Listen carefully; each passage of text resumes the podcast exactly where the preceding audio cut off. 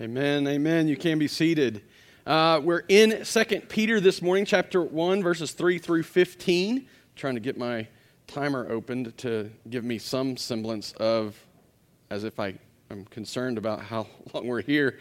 Uh, I am, but it's not my first priority, but I do need to keep it in mind. Um, anyway, because I know that, well, I know I, I, can't, I can't talk for, I could talk for two hours. You don't want me to talk for two hours, I can guarantee it. Anyway, what did you say? I think somebody's talking about me.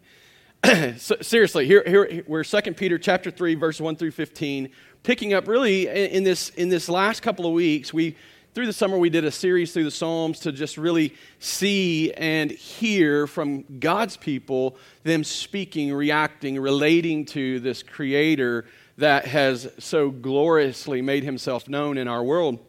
And now, uh, these last couple of weeks, as we prepare to start this equip ministry and add to what we've been doing for 10 years now, we are uh, taking some time and, and, studying now what the knowledge of God, what role it plays, knowing God, how vital and important it is for us. And so last week we studied from Colossians this prayer where Paul prays specifically that God would give knowledge. That reality is knowledge in, in part is something that comes from Him. This knowledge of Him, this knowledge of uh, knowing what He's done for us, it's a gift. And so Paul prays for it. Well, today we're going to see Peter call the church to it.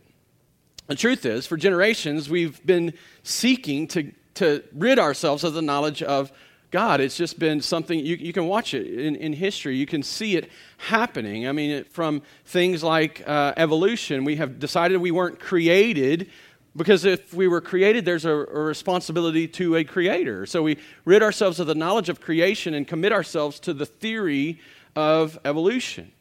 And it's all around us, everywhere we look. In more recent years, and you see this in the news, we have sought to rid ourselves of any kind of biblical authority. So, so where the Bible has been put in public and placed on buildings uh, in, in our system, in our, especially in our governmental system, we're seeking to remove it. We want to rid ourselves of any uh, uh, sense that the Bible has some authority over us, that it has any, any, anything for us, that it would call us to anything that we don't want for ourselves. It shouldn't surprise us, really. I mean, to be honest, rejecting the truth and believing a lie, uh, um, just uh, worshiping the creation rather than the creator, seeing the evidence all around us for God, but denying that. That's the hallmarks of what it is to be a sinner. That's what that's what Paul describes in Romans chapter 1 as the reality of what puts us in this place. So we shouldn't be surprised that we look out into the world and see this at hand. We shouldn't be surprised by the, the lack of a desire for the knowledge of God and His Word to be everywhere we look across our country. But what's sad and shocking is it's just as true, often just as true as the world around us, it's just as true in the church of America. I came across a couple of articles, and, and I, I can't read them both to you, uh, or all of them to you. I, um, but I, I want you to hear just where we're at as a, as a church in America.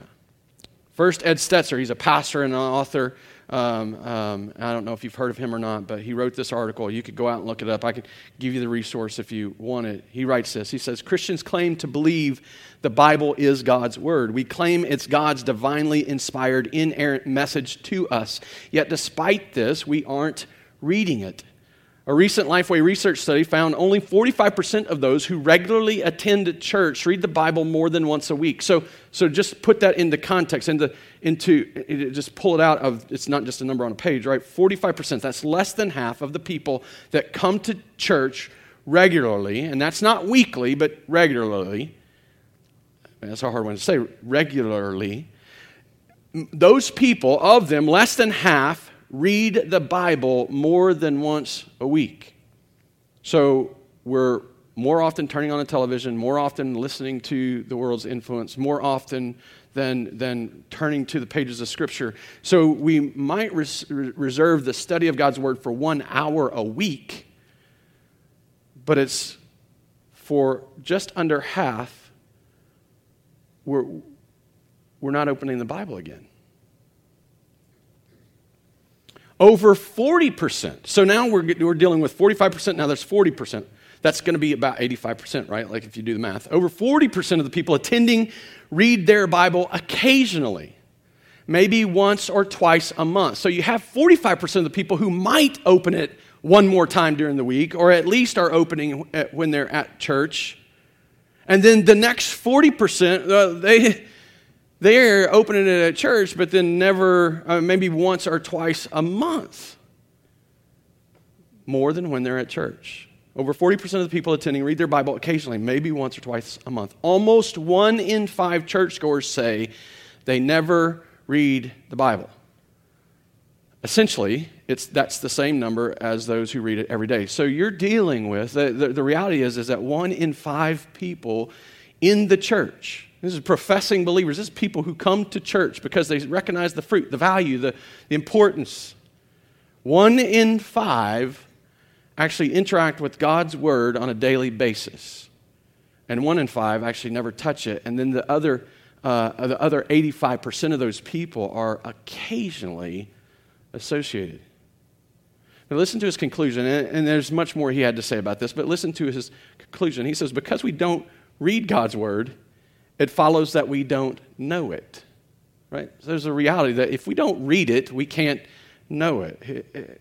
We, we don't read the, the Bible, so we can't know the Bible. We don't read God's word, so we can't know the God of the word, right? There's this, this connection. There's a reality that we're in this place where we don't know God, not because He's not made Himself known, but because we're not availing ourselves of the way that He's revealed Himself specifically.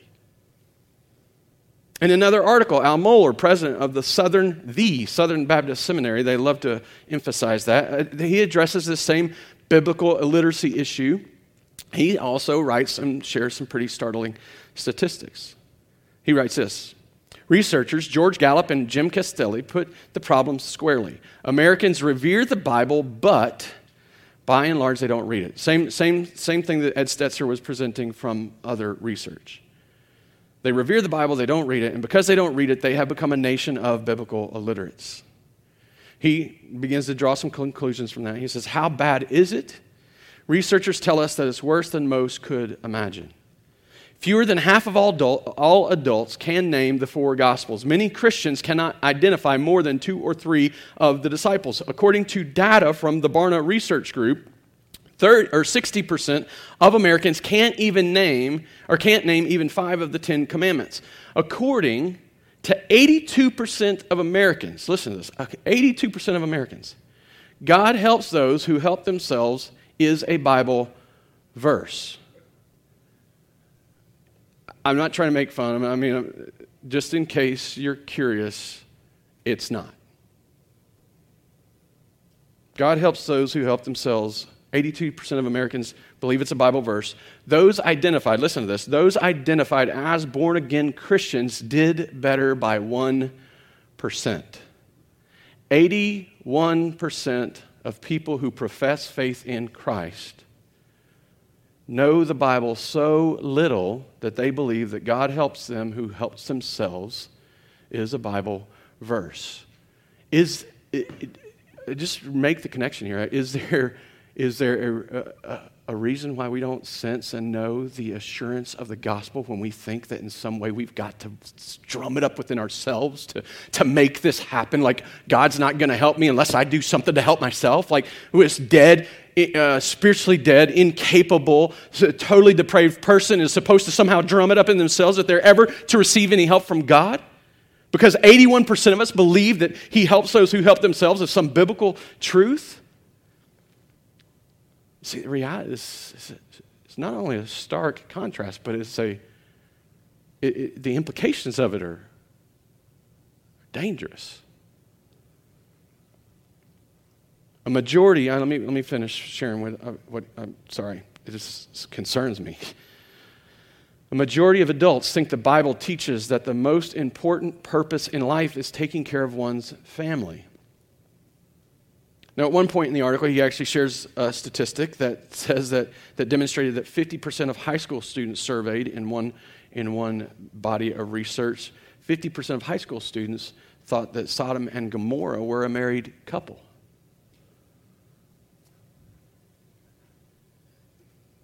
This is sad.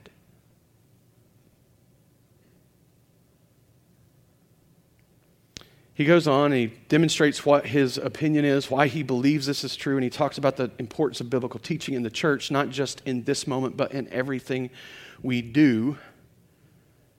But he also then points out why this is such an important issue. Let me just read one of his conclusions. We will not believe more than we know. We will not believe more than we know, and we will not live higher than our beliefs, you can see why the implications of what we know, eh, why, why it's so important for how we live. We will not believe more than we know, and we will not live higher than our beliefs. This is not Mohler. I mean, Mohler's a sharp guy. He's not the one. This is a biblical principle. This is why Paul says in Romans chapter 10 that they cannot believe if they have not heard. They cannot hear if someone doesn't go preach. They cannot believe if they have not heard. There's, there's a biblical principle to be seen here. We cannot believe what we do not know. What we do not know we cannot affect our life through faith. He goes on, the many fronts of Christian compromise in this generation can be directly traced to biblical illiteracy in the pews and the absence of biblical preaching and teaching in our homes and churches. We live in an age where people have sought to dumb down the gospel because they think in some way that that's serving people. When we desperately need to know not just the basics of the gospel, but the depth of the gospel. We desperately need to know, not just for a moment, but for the sake of our lives and to fully enjoy the fullness of the relationship that comes in God. We must know the gospel. And we must grow in knowing the gospel. This is the reason that we're adding the equip ministry the way we are. Because we live in a world that is constantly throwing information at you, that's constantly seeking to influence you, that's constantly seeking to overcome what you know today with what they want you to believe is true. I want our church, your pastors want our church to know the gospel from beginning to end. We want you to know and grow up in the gospel so that the influence of the world doesn't take root in you, so that you don't walk around as an unhealthy believer, so that you don't walk around believing non truths and believing that falsehoods come from Scripture. We don't want you grabbing hold of trite little sayings that come out of American culture and think that in some way they carry biblical authority. We want you to know the gospel and the God of the gospel because that's where you enjoy Him most fully. And so, as I mentioned last week, because of that and because of launching into this next week, we are studying this, this role that knowledge plays. Last week we saw that in Colossians from Paul's prayer, and this week we're going to see Peter literally call the church to it. So we get to see both sides of this. We get to see Paul crying out, praying, pleading with God, give it to them. And Peter now turning around and saying to God's people, do everything you can to grow in it because it's vital. So let's see it. I does not take my word for it. 2 Peter 1 3 through 15 reads this way His divine power has granted to us all things that pertain to life and godliness through the knowledge of him who called us to his own glory and excellence. You hear the word knowledge already, right? Like he has called us to, to this through the knowledge of him who called us to his own glory and excellence. He's given us his divine power. He's gifted us his divine power, all things that pertain to life and godliness, through the knowledge of him who called us to his own glory and excellence, by which he has granted to us his precious and very great promises, so that through them you may become partakers of the divine nature, having escaped from the corruption that is in the world because of sinful desire. For this very reason, because God has done this, he's saying now, for this very reason, make every effort to supplement your faith with virtue, and virtue with knowledge, and knowledge with self control, and self control with steadfastness, and steadfastness with godliness, and godliness with brotherly affection, and brotherly affection with love. For if these qualities are yours and are increasing, they keep you from being ineffective or unfruitful in the knowledge of our Lord Jesus Christ. For whoever lacks these qualities is so nearsighted that he is blind, having forgotten that he was cleansed from his former sins. Therefore, brothers, be all the more diligent to confirm your calling and election, for if you practice these qualities, you will never fall. For in this way, there will be richly provided for you an entrance into the eternal kingdom of our Lord and Savior, Jesus Christ. Therefore, I intend always to remind you of these qualities though you may though you know them and are established in them the truth that you have i think it is right as long as i am in this body to stir you up by way of reminder since i know that the putting off of my body will be soon as our lord jesus christ made clear to me and i will make every effort so that after my departure you may be able at any time to recall these things. And it's pretty clear from this introduction. I don't know if you've ever studied his other letter, Peter's other letter to the church, this, that there's um, a different reason here that Peter's writing. In his first letter, he's writing about the, the hope that he wants them to, to have in light of the knowledge of Christ. He wants a persecuted, suffering church to have hope through the gospel. But here he's emphasizing for the church, and, and really one of his last letters, based on what he's saying here, that one of the last things that he's going to do in front of the church, write officially for the church, he's making certain that they hear the emphasis and the importance of what they know about Jesus. He's letting them see the role, he's calling them to understand the importance of the knowledge that we find in the Father, in, in the Christ that the Father sent by the power of the Spirit who enlightens us. And then, as He unfolds what God has done for us, He calls us to something. He calls us to this expectation that I think becomes abundantly clear that because of what we know, our lives are to be affected. Because of, because of what we know, because of what we've come to believe, our lives should look radically different. And we're going to study this in three sections. We're going to hit this from three different, uh, in, three different chunks. We're going to go back through it. Uh, you might say that, that what, we're, we're going to, three words that are kind of going to, going to, going to kind of um, guide that. So there, and there are words. I hope they'll help you remember them later. But Christians have received, Christians are responsible, and Christians need to be reminded. That's, that's the three perspectives, that's the three pieces, the three ways that I think this passage breaks down most easily for us to understand. And we're going to start back in verse 3 through 4, and we're going to see what we've received. Now, the reality is there's so much in these two verses. I mean, we could spend a week just talking about what's in these two verses. They are so full, so rich. But if I were to summarize this, if I to, was to just try to bring it to you and say, this is, this is the heartbeat, this is the theme, this is, this is what Peter's trying to get across, I'd just say this is an expression of the gospel. There's not a clear mention of the cross. There's not a clear mention of, of our sin, although it's, it's certainly talked about, it's certainly referenced, but it's not a clear mention of exactly what God did on our behalf. But still, don't miss this. This is an expression of God's gospel truth. And so I would, I would say that through the gospel, every Christian becomes the recipient of God's power and promises. It's this gospel work that God has done that enables us to enjoy his power and to receive his promise. Look at these verses. His divine power granted it. And what did it grant? All things that pertain to life and godliness. How did it grant it? Through the knowledge of him who called us. And, and, and what did he grant us with this power? His precious and very great promises.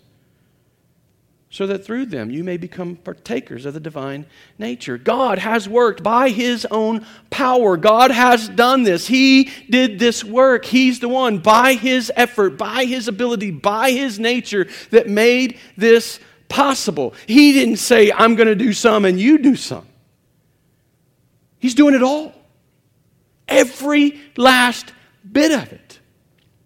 God has worked by his own power to make us, to, or let me say say it a different way. He, he has worked by his own power to make himself accessible to us. He didn't do, do this in a little small way, but in every way we need. He gave us everything. That means everything that we have that pertains to life and godliness is from God. And That means that there's not anything that He's held back that you need for life and godliness. You see these two things happening. He's given you everything that's necessary for it, and He is saying, I'm not holding anything from you. And by His own power, He has made this available to us. Rather than being crushed by His power, we become beneficiaries of it. If He doesn't do this, his power, His nature, His holiness consumes us. But by His power, by his own effort, he makes his power a benefit to us rather than a curse to us. Rather than being removed from his presence, we get to actually enjoy it. He says that we become partakers of the divine nature. The word is, as I can't remember exactly, it's the word that, that uh, it deals with koinonia. It's not exactly that, it's a form of the word. I'm not going to say it right, but essentially it talks about fellowship. We actually get to have fellowship with him. We get to enjoy relationship with Him. Rather than being sent away, we get to be drawn in close. Rather than experience His wrath, we receive His promise.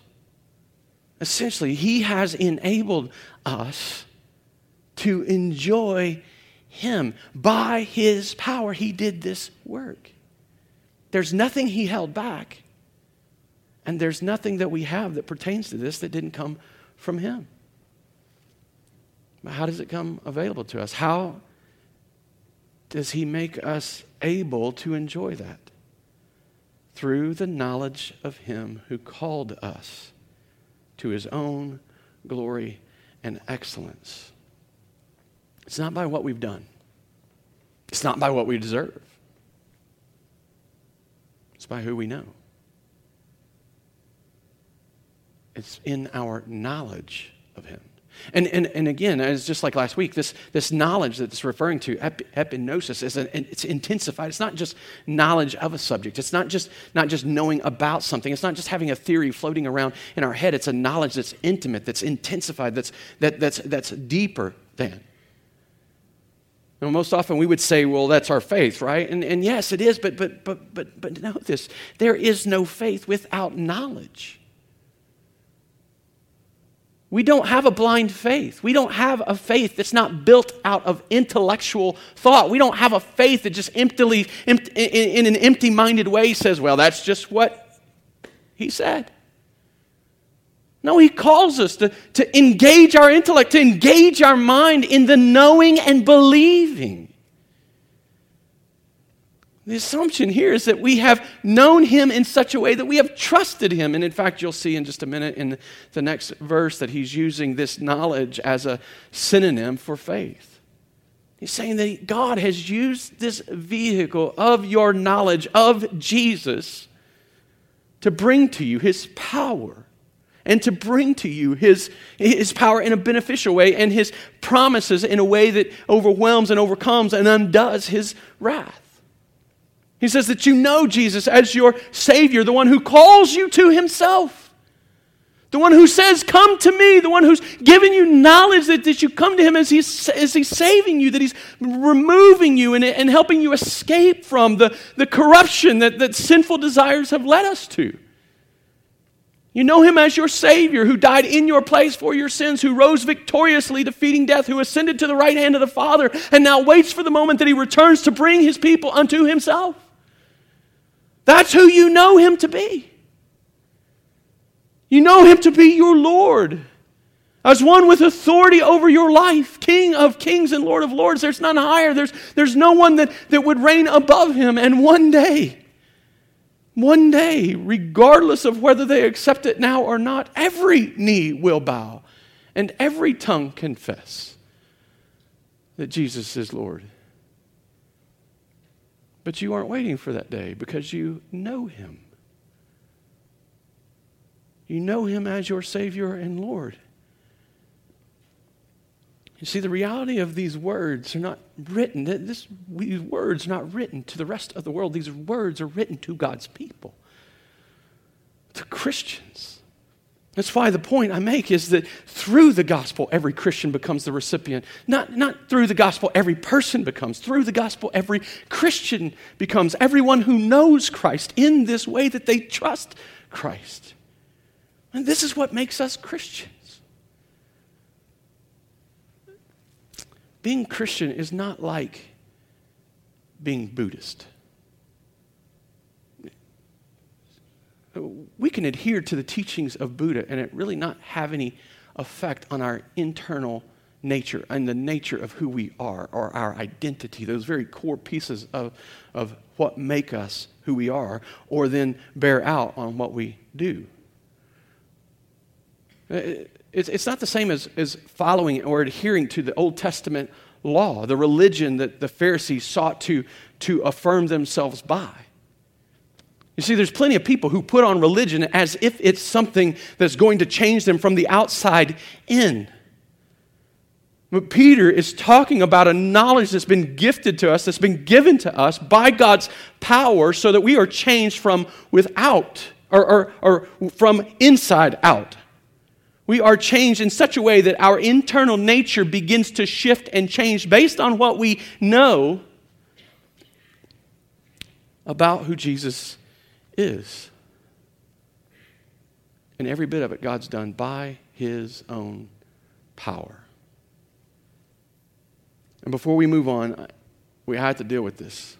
You have to hear it because what I'm about to call people to can be received one of two ways. I mean, either you have this knowledge now and you need to hear what's said next or you've never trusted in Christ, you've ever only followed a religion, and you think, oh, well, if I do these things next, then God will love me. And no, no, please don't hear that. In fact, I would suggest to you if you have never trusted in Christ, if you have never known Him as your Lord and Savior, you need to start dealing with that right now. That's primary. If you've come to church all your life and you thought in some way that makes you worthy of God, then you need to deal with him right now that the knowledge of Christ is by his power that then gives you his promise. You need to deal with the reality. You need to trust in Jesus. You need to know him as your Lord. You need to know him as your Savior before any of the following words would ever apply to you. But if what I think is true, that the majority of those sitting in this room today probably are know that you probably already know him as Lord and Savior, then the reality is you need to hear these words and recognize that that knowledge has implications for your life. He goes on. God has done this for us. He's given us His power and His promises through the knowledge of Christ, through faith in Christ, if you will. And in verse 5, for this very reason, because of what God has done, make every effort.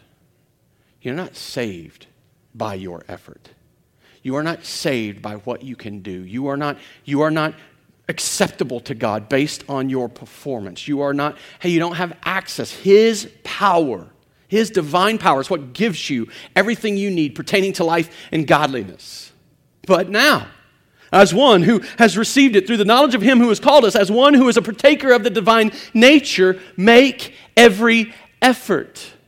See, because of the gospel, because of what he's done, because of the good news of Jesus Christ, because of the reality that we are recipients of God's power and promises, because of that gospel truth, every Christian becomes responsible to pursue growth in knowing God and doing good.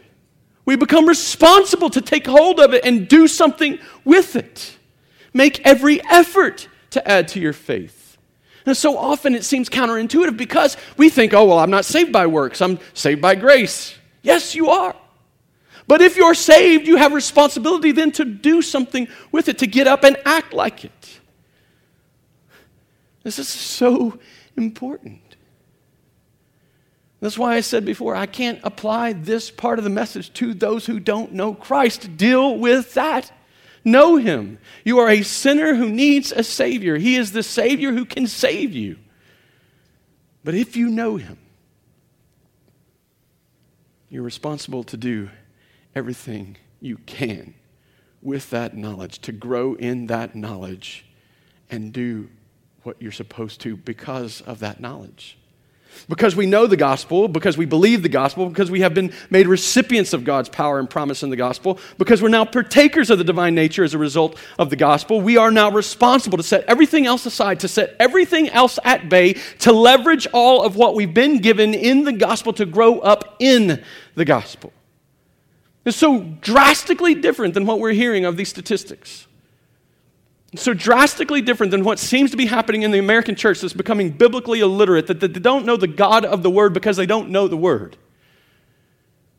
But yet, Peter is making clear we must make every effort. Just, just recognize what he's saying.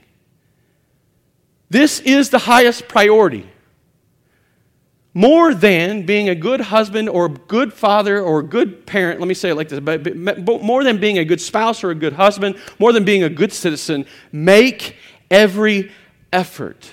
Now you're going to see that that has implications for it, but make every effort to grow in knowing God and doing good.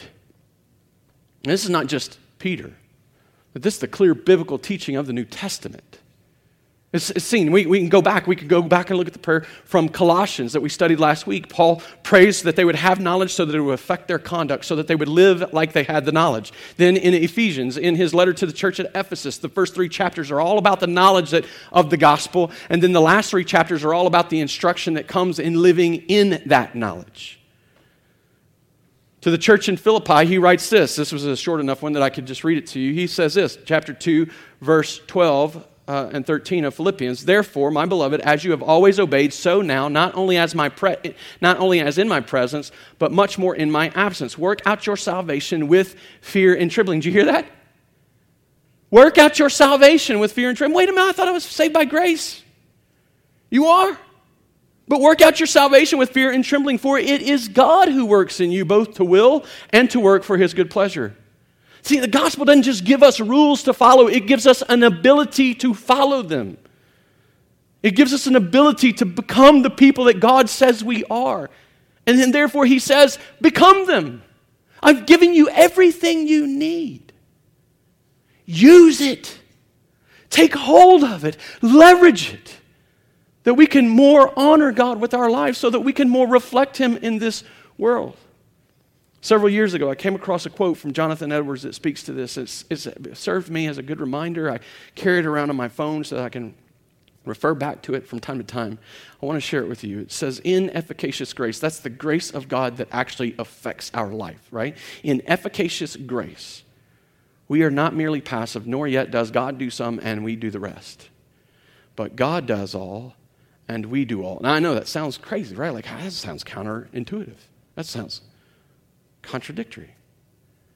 God does all and we do all. God produces all, we act all. For that is what He produces our own acts. God is the only proper author and fountain. We only are the proper actors. We are, in different respects, wholly passive and wholly active. God is the author. It is by His power that I have this new nature. It is by His power that I have this knowledge. It is by His power that I have His promises. It is by His power that I partake of His divine nature, that I have fellowship with Him, that you have fellowship with Him. It is by His power that I have new desires within me. It is by His power that I have a new nature that no longer longs for the things of the world, but longs for the things of heaven. It's by his power. He has written those things into his people. But we're the actors. We're the ones responsible to stand up and to act like it. We're the ones responsible to do something with it. That's exactly what Peter is calling us to. He's the one that put it in us. Now do something with it. Act like it. He goes on, but to your faith. See, he's using faith synonymously with the knowledge of him who called us into uh, to his glory and excellence to your faith, to the knowledge that you already have that, uh, of the one who saved you, to your knowledge of Jesus as your Lord and Savior, to that knowledge add virtue, excellence of character. It's just being a, a, a, a reflection of the character of Christ. Remember, he called us to his glory and excellence, and so he's saying, now, now be like that. Be like Jesus. This isn't doing things with excellence in the sense, like in the business world, you will go out there and you'll hear people say, oh, we, we strive for excellence. Okay, and what they mean is they wrap everything up in a nice, shiny package so that it impresses people. This is talking about an, a character of excellence. It's, it's talking about people becoming what they were created to be. He says, add to that virtue knowledge. So add to what you know with more knowledge. Continue growing up in the knowledge of who God is and what He's done. Continuing to, to, to grow past the place where you're, where you're looking at the scripture and you're, and you're thinking, uh, that's difficult to understand. It must be contradictory. To, to growing up and understanding God in ways that you see past the contradiction. And it's a struggle with some of these things, and it takes time and it's a process, it's an education. This is knowing Scripture and knowing it to be God's Word, and then, and then taking it and, and, and studying it and allowing it to infiltrate your mind. Because the only way we overcome any lies is to see it displaced by truth. There's a reality that even sitting here, even as a mature believer, I'll just use myself. I, I, I think I'm kind of mature. I mean, I'm not done, but, but I think I'm mature even as a mature believer, there are all kinds of lies I continue to believe. I need knowledge of God. I need to know Him better. I need to know Him more deeply. I need to understand Him more fully. I need to partake more completely of His divine uh, nature. Uh, I, I need to know Him more. I need to grow in my knowledge if my virtue is going to continue to grow. You see, that's why you add it to this striving after virtue. Because we won't grow in virtue if we don't also grow in knowledge of who God is. So just make it personal a little bit. You can do this on every one of these. If you have attained a certain measure of virtue, but you're not continuing to grow, it's not because the gospel has lost its power. It's because you need to grow in who you know your Savior to be. It's not because God has withheld something from you, it's because you're not leveraging what He's shown you to know it more fully. We add to virtue knowledge so that our virtue continues to grow and out of that new knowledge and out of that growing in understanding and capacity to believe more fully, we're then able to begin to see that virtue take full hold to self control. So that we're not just controlling, like, ah, I, don't, I, I shouldn't eat that, so I'm going to say no to it. We're not, just, we're not just talking about the things we act in, we're talking about the things we desire so that, so that our passions no longer control us, but that we control them, so that we take thought or take captive every thought so that we can lead it and direct our lives toward the Lord. See, we need our virtue to grow, so we need our knowledge to grow, so that then we can grow in self control, so that then we can add to it steadfastness and we can continue to endure in that. You see, each one of these things is related, and, and until we get the virtue and knowledge pieces right, we won't see self control take effect. We won't be able to add self control without virtue, without a desire for virtue, without a desire for growing knowledge. And self control isn't something that he calls us to be fleeting in. He says steadfastness. Add to that self control, that virtue of self control, add to it steadfastness so that you can endure in this, so that you can persevere in it, even in the face of difficulty, even when you're tired. So late at night, when you feel the temptation to, to go do something that you know wouldn't honor the Lord, so that when you're all alone and no one's watching you, and, and you feel the temptation to do something that you know doesn't honor the Lord, you're able to endure. You're able to pers- persevere. That's the idea of steadfastness. It's the result of us taking hold, making every effort to add to our faith virtue and knowledge that then leads to us able to begin to control ourselves, that then begin to enable us to endure in, in, in, in that self control, in that virtue. And then he says, add to that steadfastness more godliness.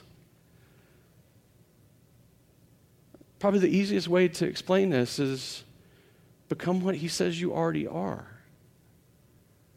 In the gospel, he said you are righteous. Your sin is separated from you. You are a saint, not a sinner. So live like it. Strive to be saintly. Strive to reflect his character in the world. He says you are holy. In the gospel, he says you're holy. He's not saying you're becoming holy. He says you are holy. You are distinct. You are his. You are being you are purified, but now make every effort to live like it. Make every effort yourself to be holy. How do we do that? But to continue to grow in knowing him and growing to know his nature. And then Add to that, as you're becoming this person, as you're becoming godly, add to that brotherly affection. As you grow up knowing God, it doesn't, doesn't end with you. In fact, not once does he say, seek to benefit yourself. But he says, add to that brotherly affection point all the good that's coming up in you, point all the good that you're learning to do and able to do because you know God, point all that good activity at your brothers and sisters in Christ, that you may know Him and help others know Him, that you may love the brothers and sisters in Christ and that you would prioritize them. This is not, this is not along bloodlines of lineage that we would count in this world. This is the, along, along the bloodline of Christ. How do we do that? But by the knowledge of Him and knowing Him more fully.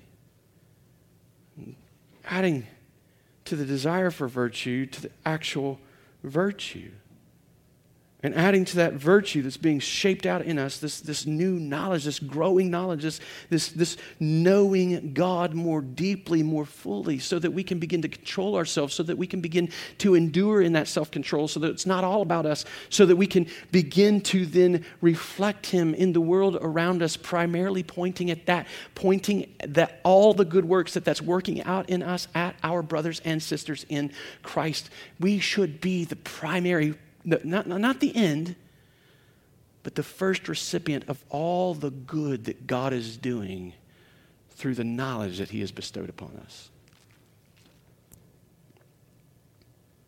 And then add to that brotherly affection love.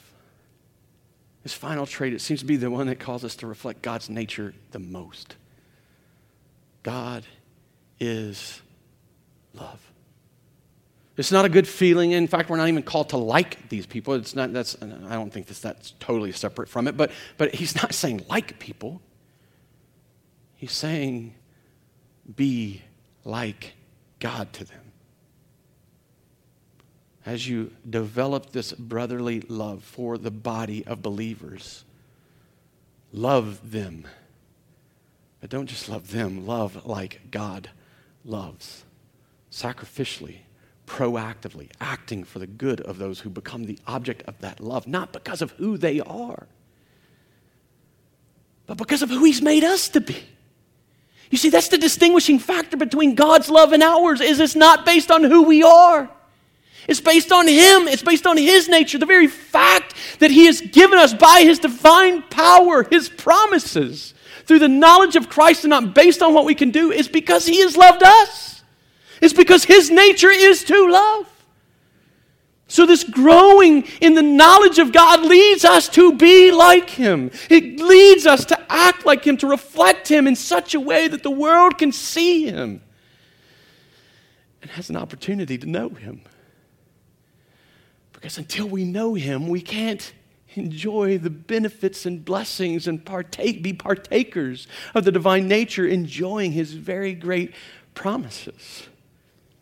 And the beauty of this list, I think, and the beauty of this list is not calling us first to action. It, it, in fact, he doesn't tell us specifically to do anything. But he's saying, by the power of the gospel that's in you, because of the gospel that's true in you, because you know Jesus, develop these attributes. Develop these attributes such that they change the way you live, the way you think, the way you act, the way you interact, the way you react. This is what it looks like to grow up as a Christian. It's all rooted in knowing the one who's called us to himself.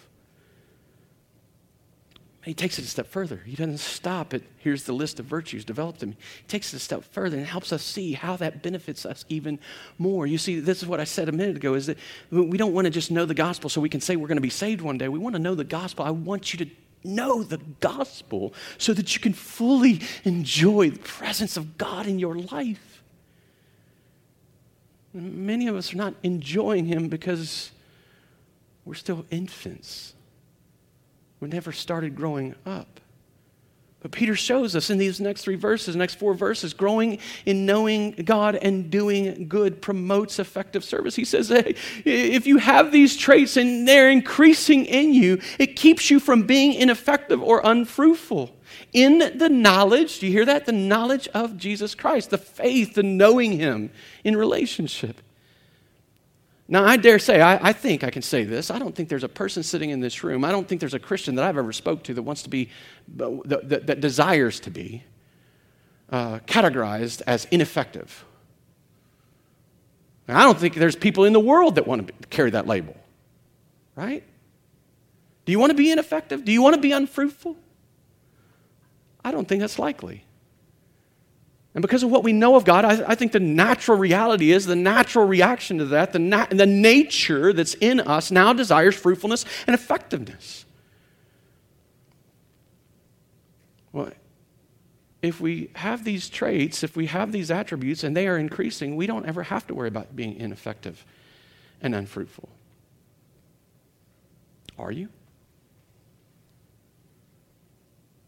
Are, are you not growing? Are you, are you not bearing fruit the way the Scripture indicates that you should?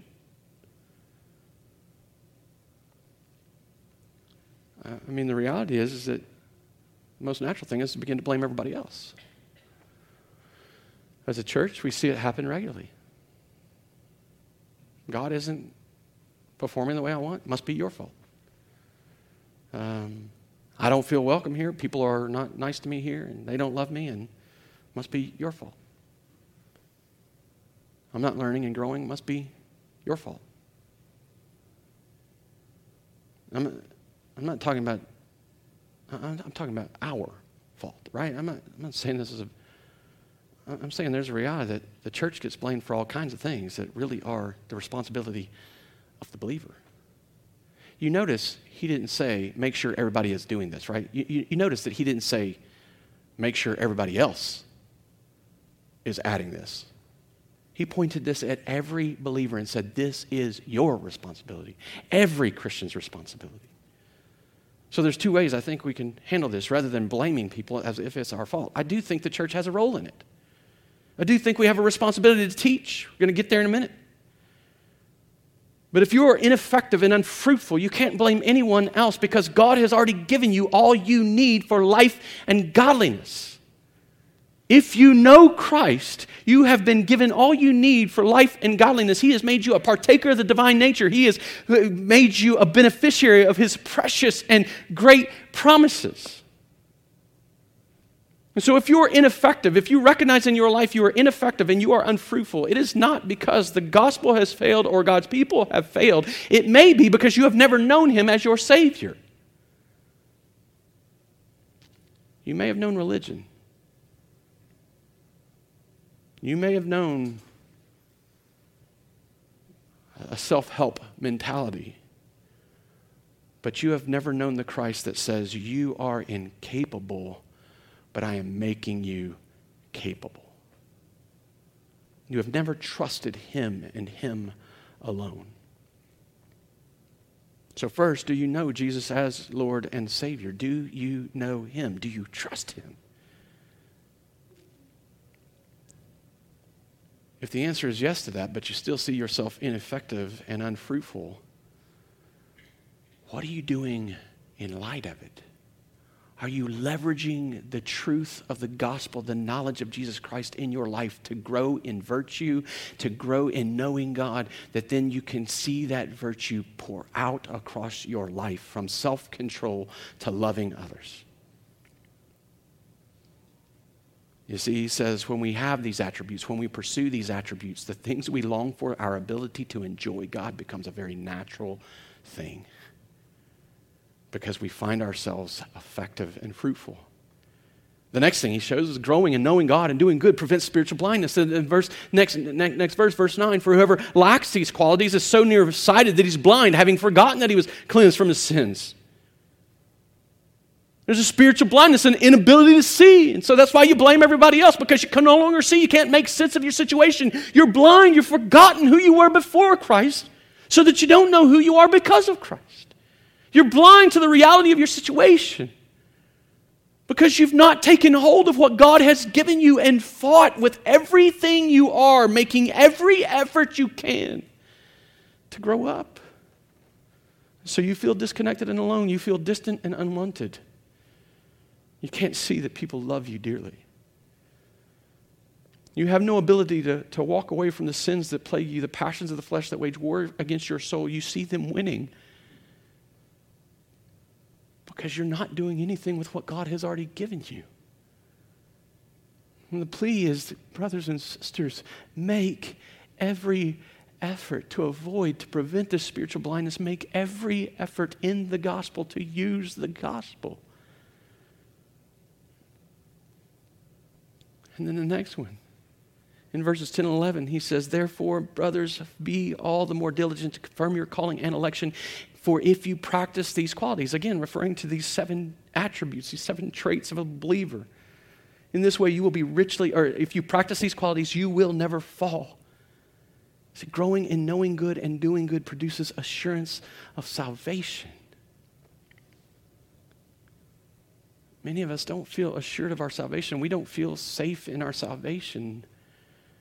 Not because God isn't speaking truth when He says you're mine, but because we are not using what He's given us to use. You want assurance of your salvation? Make every effort to grow up in the knowledge of Him who has called you into His glory and excellence. It's not because the gospel's failing, but because God's people are failing to grow in the gospel. Somehow we bought into this lie that I can just show up, I can just barely participate, I can just barely be attached. I don't need any, I don't need this really until I die. And, and then when I die, God will be there. For many, He will, but you'll never enjoy the assurance of knowing that. You'll walk around afraid. You'll walk around seeking to impress him some way. You'll find yourself failing and ineffective at it. You want to know the assurance of salvation. Then walk in the gospel, leveraging the gospel, that you would grow up in the gospel. We are all responsible to this. Not simply because God wants us to do it, but because in it, that's where He meets us to fill us with joy and satisfaction and peace and assurance. One of my favorite books, written by J.I. Packer, I read it and reread it. I read it and reread it, and will continue rereading it because I think he does such a great job of just demonstrating how important knowing God is. He writes this He says, What were we made for? To know God.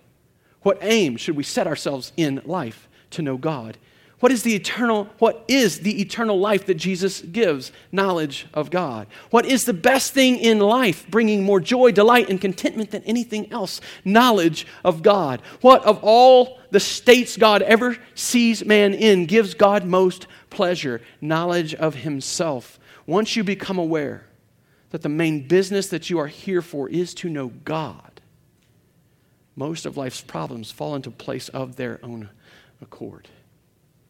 You know why we don't have everything we want? because we don't know God as fully as we should know Him.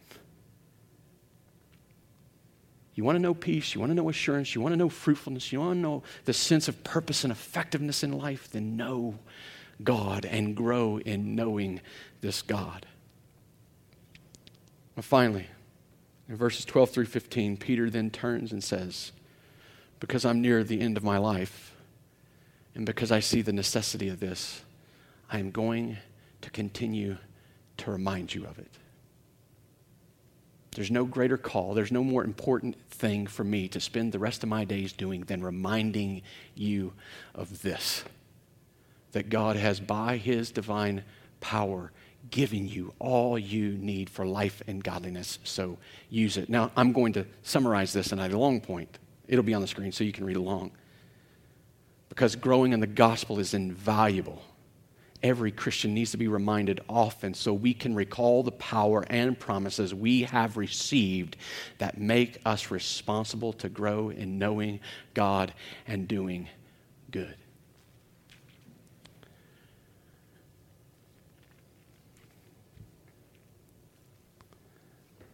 I had intended to talk about this at the beginning, but then I realized, well, maybe you wouldn't listen after I got really personal.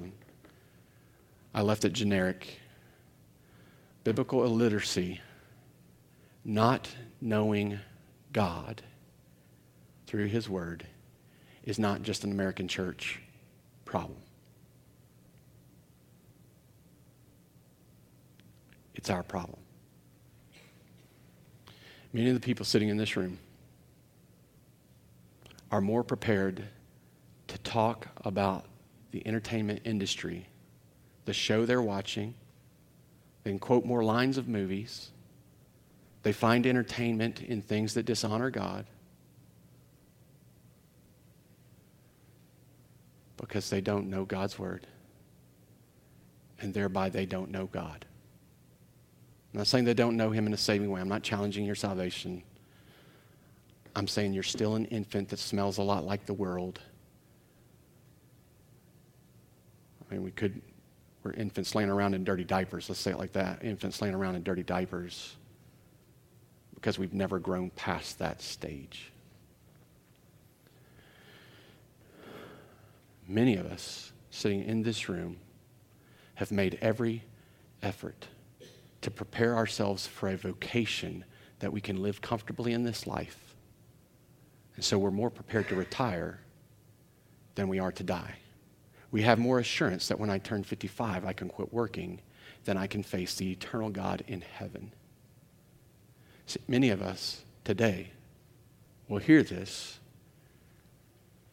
and they'll go home and they'll think, well, I've done enough. I mean, it's not about my work, it's not about my effort. We'll go home and we won't make every effort to add to the faith that God has already bestowed upon us virtue, knowledge, self control, uh, uh, perseverance, I can't think of the word, uh, godliness, brotherly love, or godly love. But we'll make every effort to fit into the world that we live in because it makes us feel comfortable. Here's my conviction I believe it's the conviction of your pastors. We've talked enough about this. I don't think we'd be here. I, just I want to be very careful as I, as I use these words. I don't speak for people that wouldn't want me to speak for them. I, I think we all are 100% agreement here. Our conviction is that we will go down. We will not, not go down. We will double down on the efforts to help you know God. We, We'll make everything about that in every way we can make it.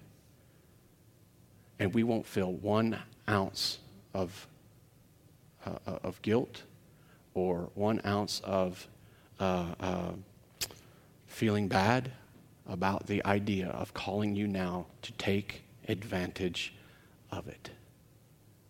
He, by his divine power, has given you everything you need for life and godliness. If you know Christ, then you make your life, you center your life, you give every effort to knowing Him more fully, that your life will reflect Him. A dumbing down, a throwing away of knowledge will not fix our issues. Only knowing Him more will. So I would love to fill your life with things that would keep you from engaging in worldly activity so that you might more fully enjoy Him. If that means reading a book while you're at home instead of turning on television, so be it. If that means that being here an extra hour every week is an expectation of every member in the church, so be it. If that means that the expectation is that we grow together in the knowledge of this God who sought or, or, who saw it worthwhile to make himself known. To call you to know him, to give everything to that, so be it. That is the call. So, what are we going to do? What will you do? Let's pray. Father God, we desperately need you. Obviously, we can't do this without you. You've given us what we need through the gospel and now called us to live because of the gospel. Help us do it.